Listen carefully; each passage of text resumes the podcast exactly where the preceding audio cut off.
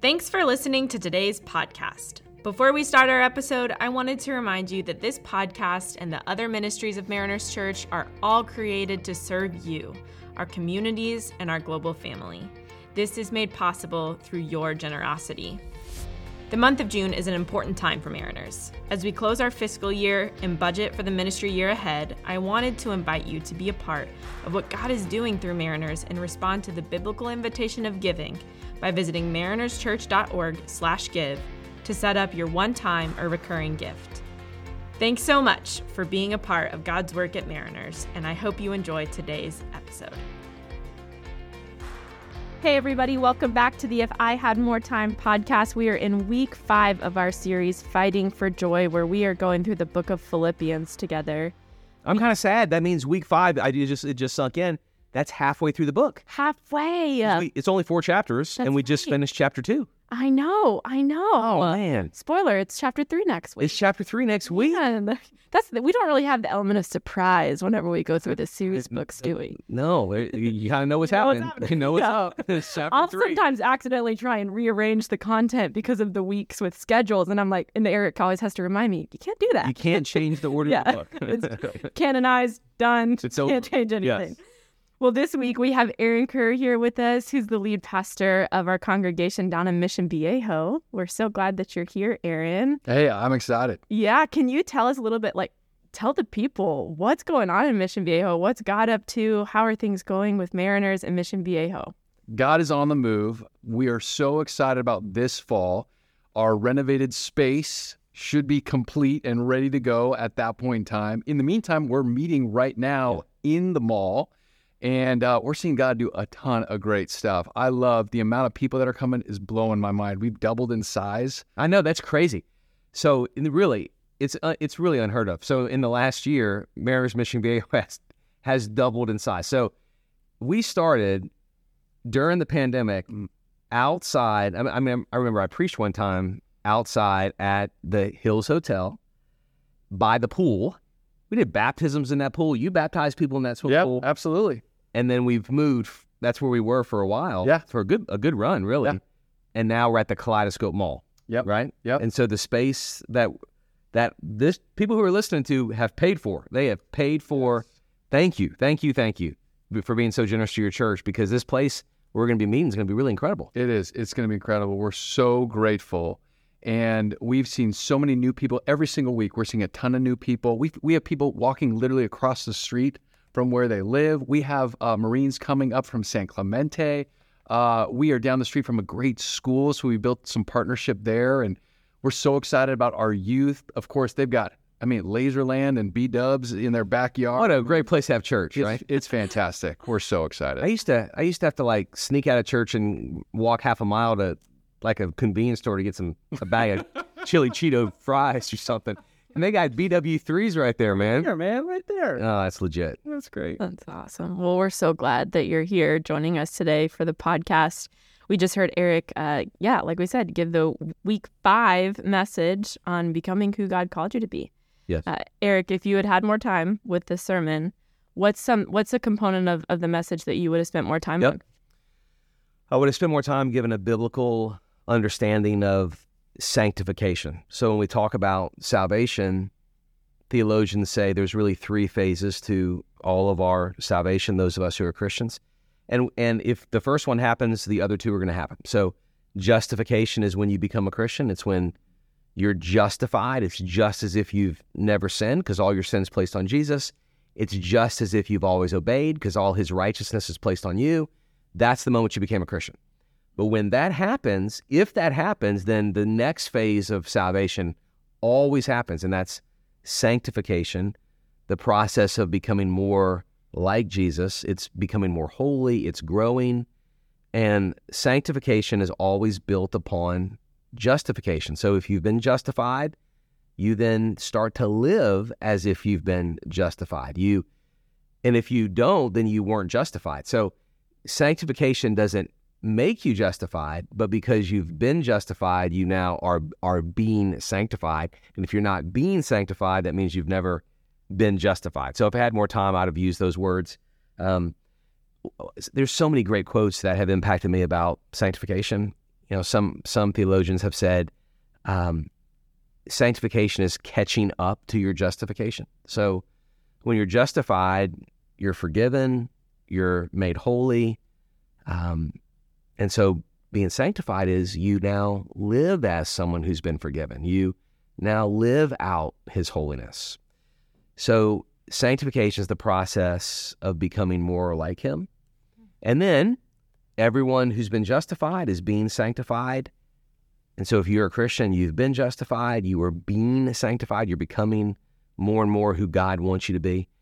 And then you will be glorified, which means after you die, you will be with Him in everlasting glory.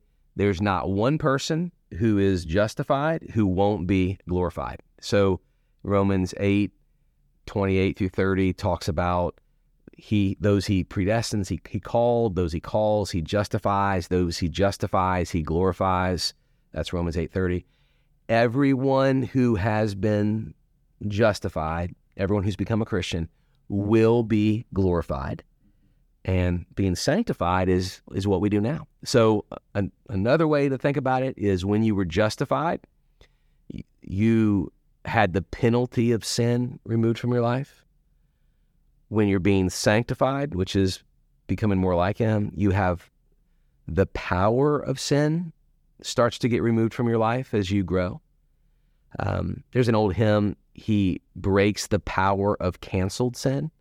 That the so the only sin that the power can be broken on in your life is the sin that's already been canceled. Hmm.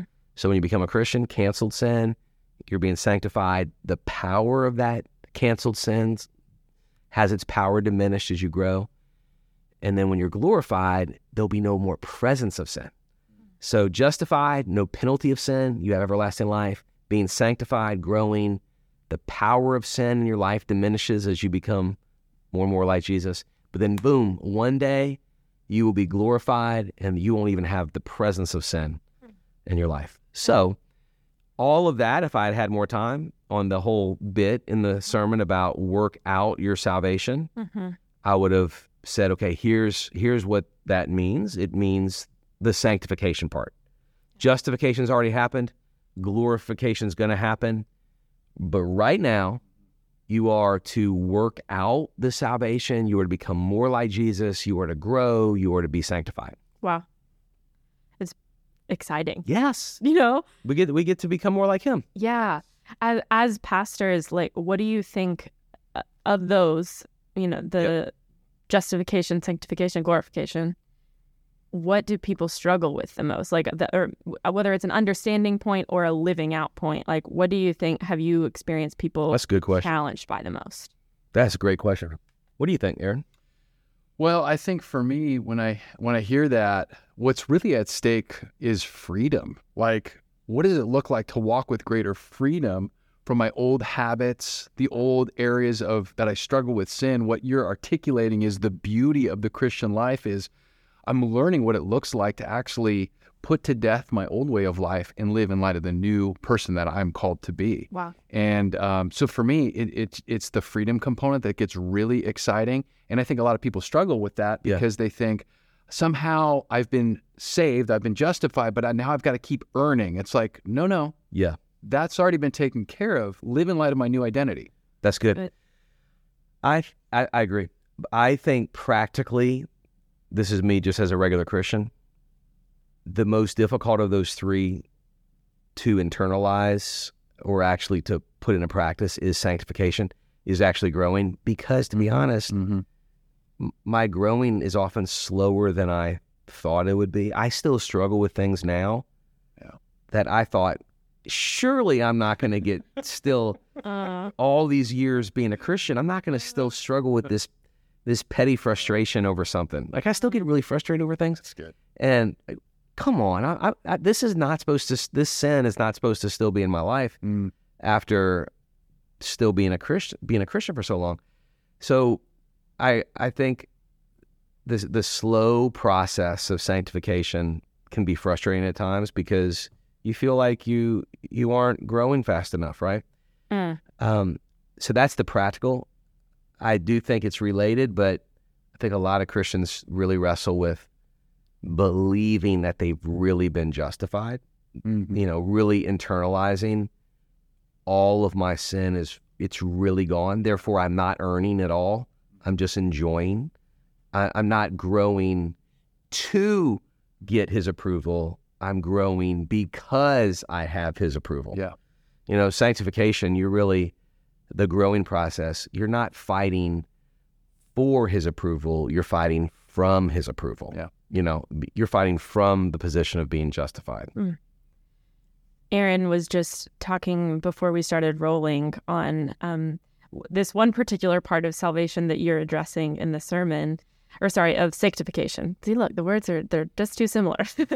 um, with the grumbling and complaining, and Yep. rather than being filled with the grumbling and complaining, to be filled with grace is our call.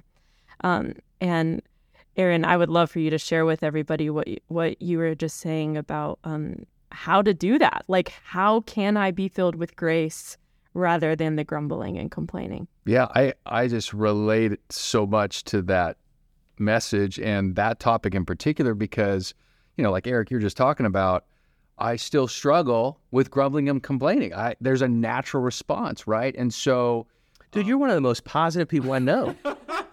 Wait a sec. If you this, see, this is this hurts. We're all done. I mean, yeah. Kurt If, struggling. if he struggles with grumbling, oh shoot. And I really struggle with grumbling because, like, you were one of the most happy-go-lucky. Oh I mean, you struggle with grumbling. Yeah, absolutely. I, I, I, thought, Talk to my wife. I thought, I thought you were going to say something else, dude. Oh, like, you- like if Whatever. Kerr said, I, I got some things I think you struggle with, but I'm, I'm joking.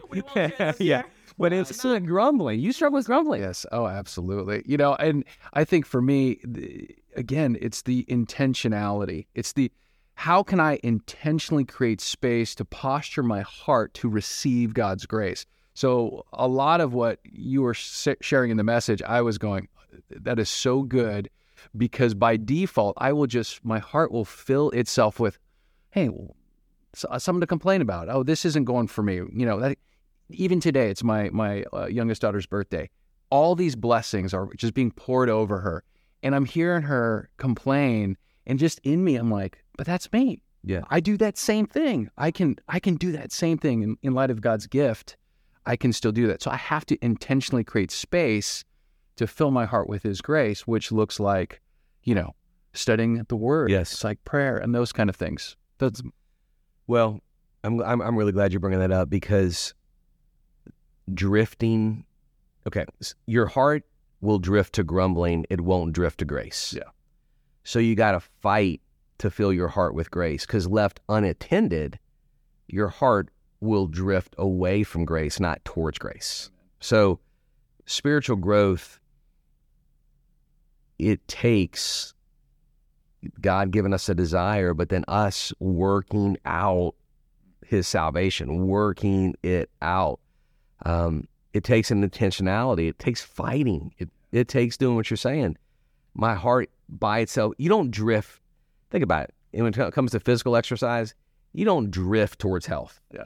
You drift away from health. Yeah.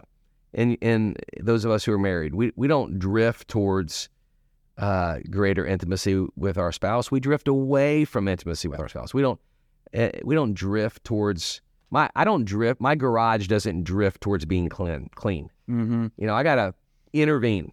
I gotta intervene on the garage. My heart isn't gonna drift towards grace and gratitude. It's gonna drift towards grumbling. Mhm. So we, it takes an intervention. We have to step in and fill our heart with His grace. Yeah, that's right. This um this idea of sanctification it's so a- attractive. Like I said, I'm excited. This is exciting. Yep. And I think that there, it's a part of our design, really, like to desire this growth. Um, and I so it actually it meets a real need in us. Like whenever we progress. Yeah, which is why the culture is able to bring messages to us about becoming your best you or Exactly. Yeah. Exactly. It's like it's that's actually drawing on something that I believe God put in us. agreed. Um, and I think some things have crept into our culture and even maybe into some some of the lives, hearts, minds of Christians. Yes. Things like that are coming to mind are things like manifesting, the power of positive thinking, Yeah. the that whole example you gave in Of your like sermon. Yes, yes. Of clear out the room in your closet. You know, like I I I have heard of the most absurd things in this in this yeah. thought. Um, what do, how can we as Christians like how do we wrestle with those yeah. things? Where and where's the line of faith, belief, trust in what God has for me, and then I'm in the control seat. Yeah, uh, that's I appreciate you. I mean, that's why we have a podcast to apply some of these things. So there there are messages that have an appearance of, hey, that and they are spiritual, right? They're they're spiritual, but just because they're spiritual does not mean they're Christian. Mm. Does not mean they're they're rooted in in Jesus and and what and what he's done. One of the tools that you should ask yourself on any new approach to you becoming the the better version of you. I'll give you a couple of questions. One is who has the power? Is it is it you or is it mm. is it God? If the message is placing you as the one who's got the ultimate power, then you have to be really careful because you can try to make that a Christian version. But if you have the ultimate power, then God becomes like your tool as opposed to God being the ultimate goal and object of mm-hmm. your of your faith, you know, as opposed to I'm going to use God to get what I want. Oh my goodness, what a Augustine, early church father, said I, idolatry is when we use what we should enjoy, hmm. um, and that referring to God. So we should enjoy God, but we try we use God for something that we should be use, using that we're ultimately enjoying instead. So basically, we switch. So we we enjoy our job more than we enjoy God, and we want to use God to help us enjoy our job, yeah. as to, opposed to I'm enjoying God, and my job is a tool to help me enjoy Him and make Him mm-hmm. known to other people. Right. So we get the order wrong. Absolutely. So on a lot of these things that you're mentioning, manifesting or power thinking is the end game me and I'm now using God as a tool for me, yeah. you know. Yeah. Um, and then another is another ask yourself so who's in the driver's seat? Who's who's ultimately the one who has the power? Is it me? And then another question which i kind of mentioned already is god just a tool to help you get what you want? Is prayer just a tool to help you get what you want? As opposed to no it's a it's a means of which i enjoy god more and god's all god's the end goal. God's the end goal as opposed to something else it's beautiful it's reminding me of timothy like that he he was not self-centered you know he w- he was not thinking for for himself but sacrifice himself for he did all of the mm-hmm. those things that you were mentioning he did all of that because he loved jesus and he loved his brothers and sisters yeah. of the faith it's good. Well, thank you guys so much. Thank you guys for coming in, and thank you guys for listening to the If I Had More Time podcast. Thanks for joining us today on the If I Had More Time podcast hosted by Mariners Church. We hope to see you next weekend at any of our congregations across Southern California or online. To view our service times at each congregation, be sure to check out our website at marinerschurch.org.